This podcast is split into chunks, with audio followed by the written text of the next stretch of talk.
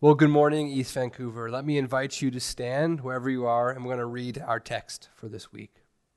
1 John 1 3 to 5 says this All things were made through him, and without him was not anything made that was made. In him was life, and the life was the light of men. The light shines in the darkness, and the darkness has not overcome it. Our second text comes from Colossians 1 15 to 17, and there Paul writes, he is the image of the invisible God, the firstborn of all creation. For by him all things were created in heaven and on earth, visible and invisible, whether thrones or dominions or rulers or authorities, all things were created through him and for him.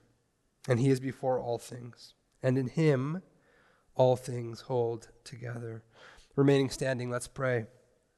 Jesus all of creation was made through you and for you. And yet we've taken little corners of it for ourselves and for our own little kingdoms. Oh Lord, forgive us. Enlarge our vision of who you are, the creating, sustaining, and recreating Lord over all. Amen.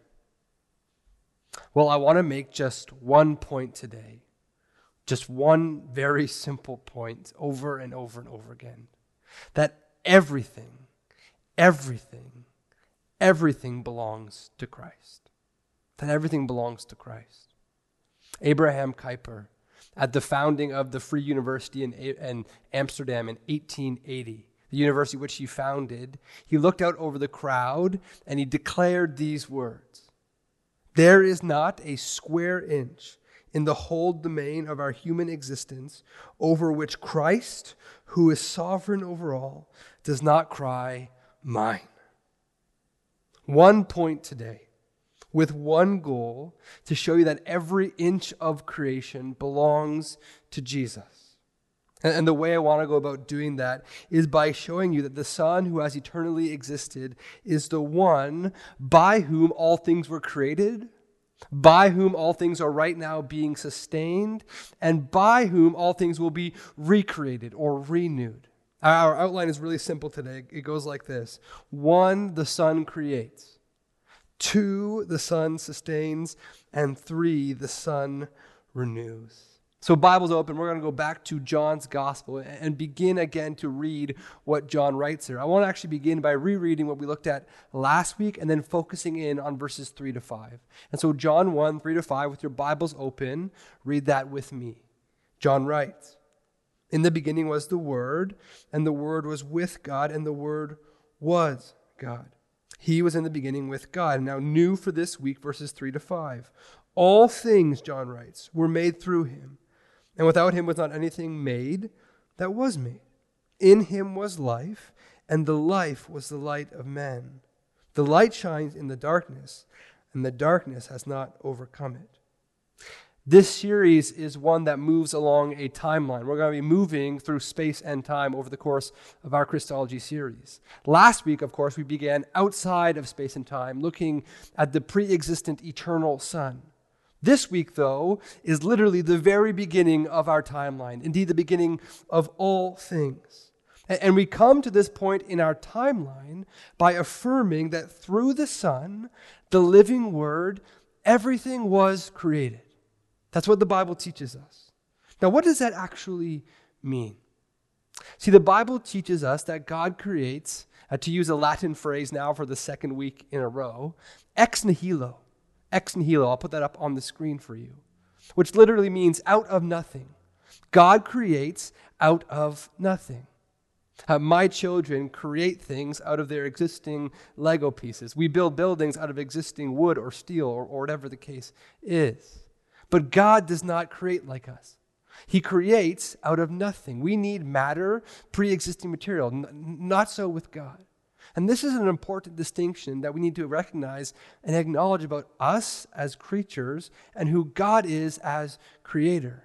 See, Paul will tell us in Romans 4:17 that God alone calls into existence things that did not exist. That's Romans 4:17. Only God can do that. And, and the way that the Father creates ex nihilo out of nothing is by speaking. Is by his living word, the Son, the second person of the Trinity. Look at Genesis 1 with me. In the beginning, God created the heavens and the earth. The earth was without form and void, and darkness was over the face of the deep. And the Spirit of God was hovering over the face of the waters. And God said, Let there be light. Notice that. God said, Let there be light, and there was light. And on and on we read. God said, and there was. God said, He spoke, and there was. Now, what we discover in John's gospel is that the word of creation is not some impersonal force, not some minor created deity, but indeed the word is in fact the Son, the second person of the Trinity. We saw that last week, and now we see it again this week. And while each person of the Trinity, Father, Son, and Spirit, plays a role, a part in creation, it is the Son who is singled out as the architect of creation in the Bible.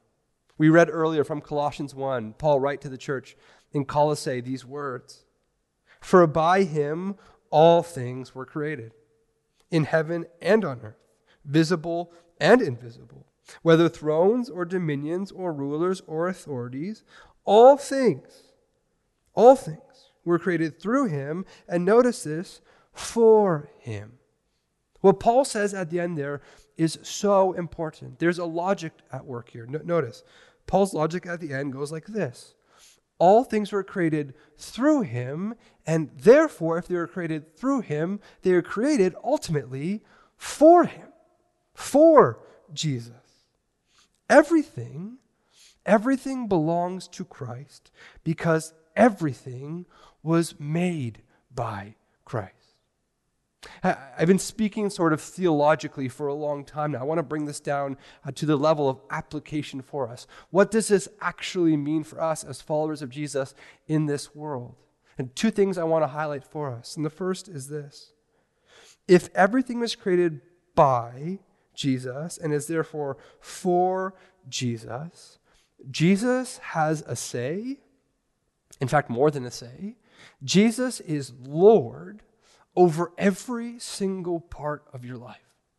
Every single part. Every single part.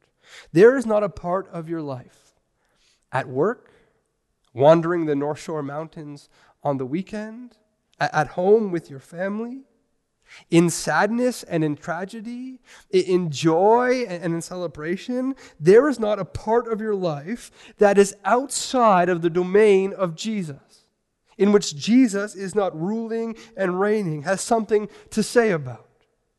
See, here's what happens, and here's why I say this. We have this tendency, especially in the 21st century, living in our opulent culture, to minimize Jesus into one slice of our pie. If our life is a whole pie chart, we have our spiritual slice, and Jesus fits in there. Our Sunday slice or our Tuesday evening slice at community group, and Jesus fits in there. But only in those places does Jesus rule. Only in those places is, is he Lord and, and sovereign over all. And what we're left with ultimately is a very small, a very impotent, and, and ultimately very useless Christ. One who speaks to us on Sunday is worth singing about on Sunday, but beyond that has nothing more to say to us about our work or our kids or, or, whatever the case may be. Listen to what theologian uh, Michael Reeves says on this point. I think he diagnoses the situation well. He says this Sadly, so many Christians have a background virus in their understanding of the gospel here. It's not easy to spot, but it eats away at their confidence in Christ. It's this the sneaking suspicion that while Jesus is a Savior, he's not really the creator of all. Listen to what uh, Reeves writes. So they sing of his love on a Sunday, and there it is true. But walking home through the streets, past the people, and the places where real life goes on, they don't feel it is Christ's world as if the universe is a neutral place, as if Christianity is just something we have smeared on top of real life. Jesus is reduced to being little more than a comforting nibble of spiritual chocolate, an imaginary friend who saves souls, but not much else. Let's get very, very practical here.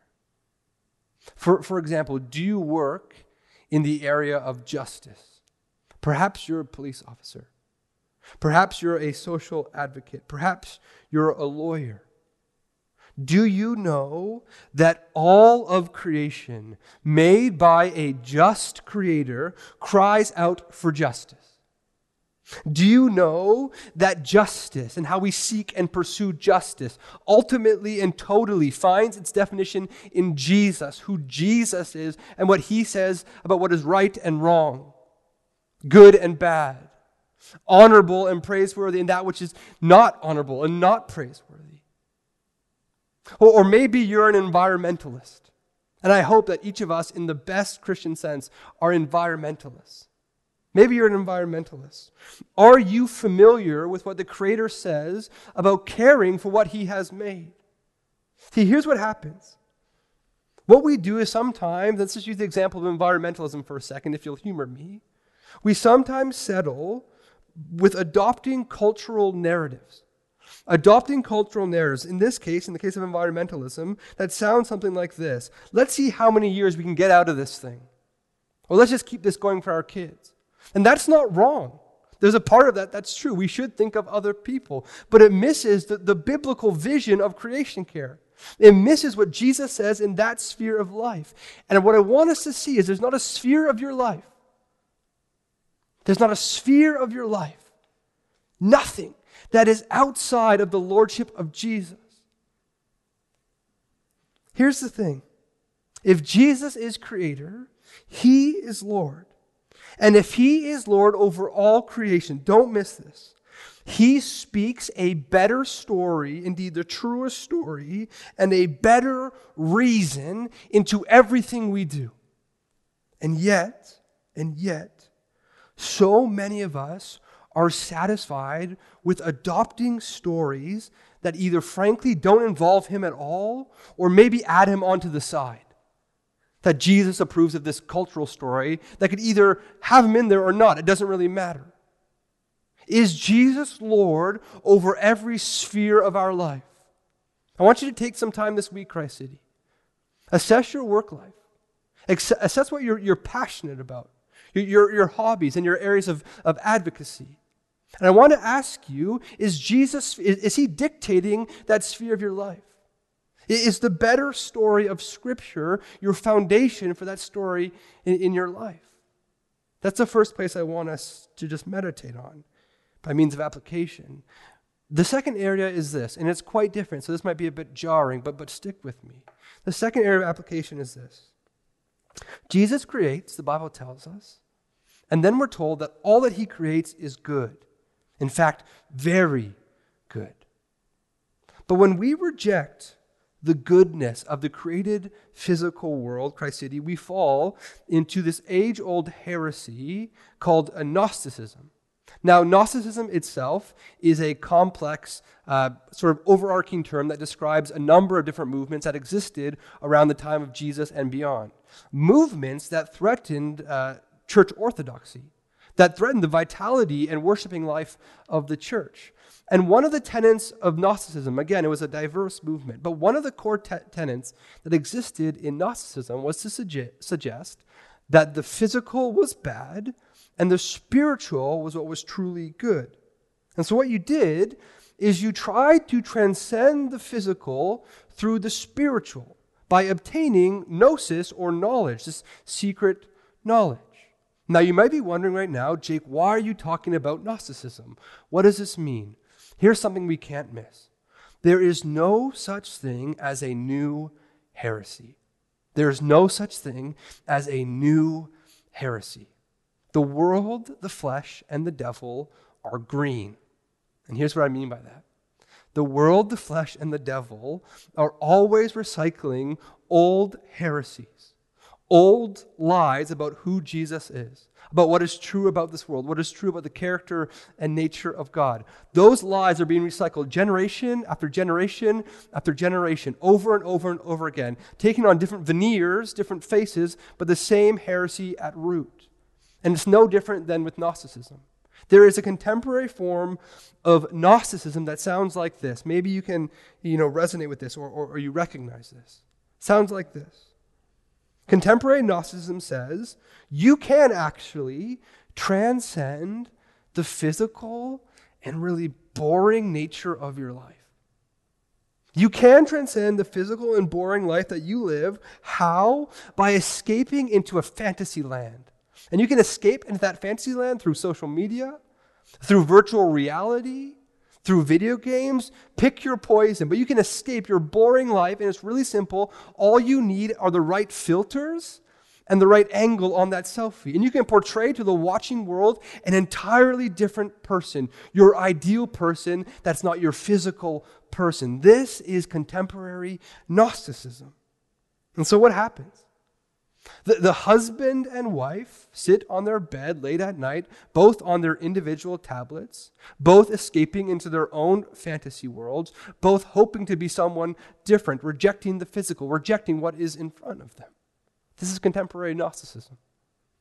See, the reason why social distancing, not gathering, the reason why this, this season is actually really hard, is actually really difficult for us as followers of Jesus, is because God's created world is good. God's created physical world was meant to be inhabited by us, physical created creatures, in physical, tangible ways. And so we miss and we yearn for hugs because they point to a greater reality. We miss the opportunity of laying hands on people to pray for them because it symbolizes and represents a greater reality. We mourn the fact that many of us have been forced into this disembodied digital existence that resembles contemporary Gnosticism. The Son creates. And as creator, he is Lord over every square inch of his good creation. Again, I want to challenge you this week, Christ City. Is Jesus Lord over every aspect of your life? Over every way of your thinking? That's point one. The question I want to now ask is but how does he rule? See, maybe you're listening in today and you're thinking to yourself, you're not a follower of Jesus, and you're thinking to yourself, I've heard of a God who creates before. And I've heard of a God who rules over his creation before. But how does your God rule? What is he like? Is he distant and far away? This is the teaching of deism, that he's distant and far away. He started the clock and now he's walked away from the world and left it to its own devices. Is he distant and far away? Or is he fickle? Does he need to be pleased uh, daily like the gods of Gnosticism? If we find that secret knowledge, do the right thing, worship the right way. He's, he's fickle, but, but we, we can try harder. We can maybe do it. Is he fickle or is he far away? Or is he both? To answer this, I want us to take us to two places in the scripture. Uh, the first we've already heard. This comes from Colossians 1, verse 17. And there we read Paul talk about Jesus like this. And Jesus, he is before all things, and in Jesus, all things hold together. Now look at Hebrews 1, verse 3, the first half of that verse.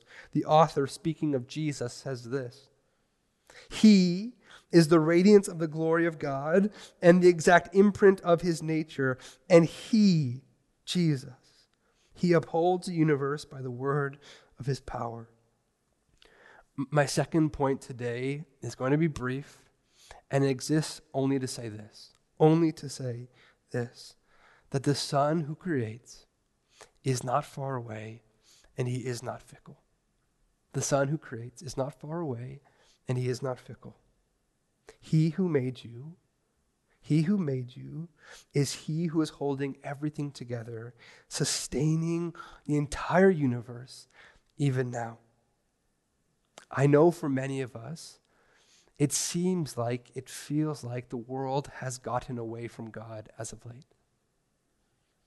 As if it is a barreling, wildly, blind, blindly like train heading down the tracks out, of control, about to plummet off the edge into chaos and ruin and destruction. It seems like the world has got away from God as of late. But while we may feel that, to be true right now. We remind ourselves this morning with the truth of God's word that in this case, our hearts lie to us. In this way, our hearts deceive us. The Son is holding all things together big things and small things. He is holding all things together. Now, if you're not a follower of Jesus, maybe you're, ask, maybe you're asking, why would he do this? From some degree of, of self interest? Listen to what we've, we've been saying so far. See, out of the overflow of the love that has always existed between Father, Son, and Spirit, he creates. But it's out of that same overflow, out of that same fountain of love that he has sustained, is sustaining, and will sustain us, will uphold the universe by the very word of his power. See, at heart, Christianity is far different than the cold survival of the fittest that Darwinian evolution gives us. At, heart, at, at the center, it's far better than the hopeless resignation of atheism. See, Jesus and Jesus alone says, I am with you. I've got this because I made you. I'm sustaining. Now we ask this question well, when exactly did Jesus say this? Or rather, how exactly did Jesus say this? How can we be so sure that he will do this? How can we trust him? Our simple statement that we unpacked last week went like this The Son is God, beloved by the Father, sent for us. The Son takes on full humanity, bears the name of Jesus, and as God does what humanity cannot do. Looking at 1 John chapter 4 last week, we saw that the love of the Father was on perfect display like never before when he sent his Son as an atoning sacrifice for our sins. Jesus dies on the cross for our sin and in our place. But if Jesus is the creating word, if in Jesus was life itself, as John tells us in John 1, what do you think the chances are of Jesus staying dead? What, what do you think the chances are that, that he remains in the grave? That the tomb is full of his body? Zero. None. Zero. Our passage from John 1, catch this, Christ City, don't miss this.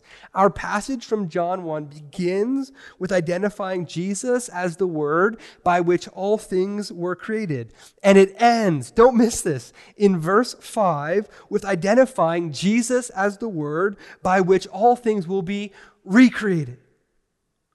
How will this recreation happen? Where does it begin? Well, it begins with the resurrection of Jesus Christ Himself.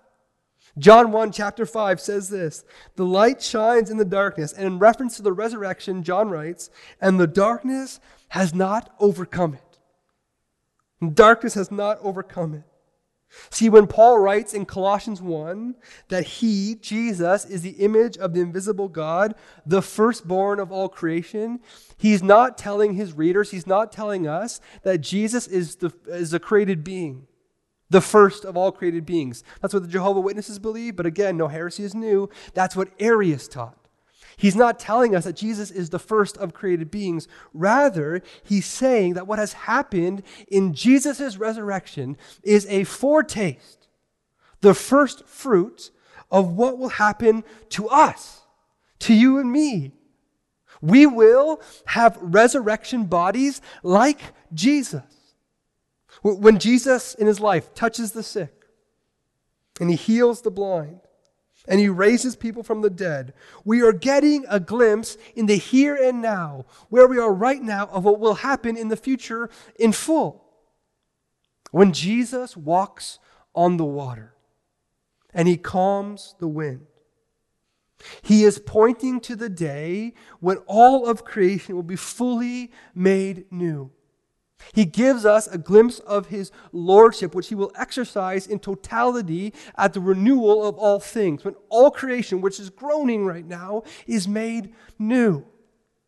Jesus will, will renew all things, and in fact, this renewal has already begun. It's already begun. Jesus, the Creator, is busy right now all over the world Christian, take heart. Jesus the Creator is busy right now all over the world making people like you and me new. He is busy in Iran right now as the church grows. He is busy in China right now as the church grows. He is busy all over the world right now making people like you and me, people who were dead in our sins and trespasses, alive in Him. So much so so alive, Paul can write in, in 1 Corinthians, rather 2 Corinthians 5.17, Therefore, if anyone is in Christ, he's not just different, he hasn't just changed a little bit, he hasn't just improved, he is no, a new creation. The old has passed away, behold, the new has come.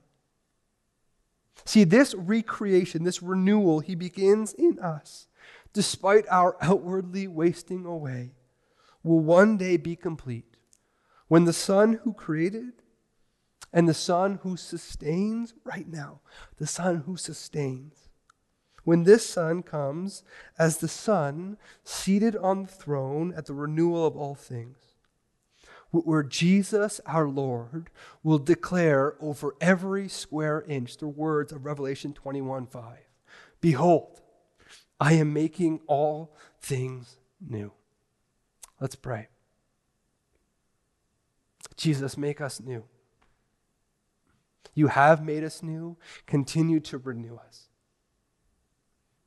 Jesus, we ask that this renewal would not just happen in us, but would happen in our homes, amongst our children and our friends and our family. It would happen in our neighborhoods, amongst our neighbors who do not know you. It would happen in our corner of the city in East Vancouver and even beyond. Jesus, you are the one who has created, and surely you are the one who recreates, who renews. And we trust our need for renewal to you now as you faithfully and lovingly and gently and graciously sustain us. And it's in your name we pray. Amen.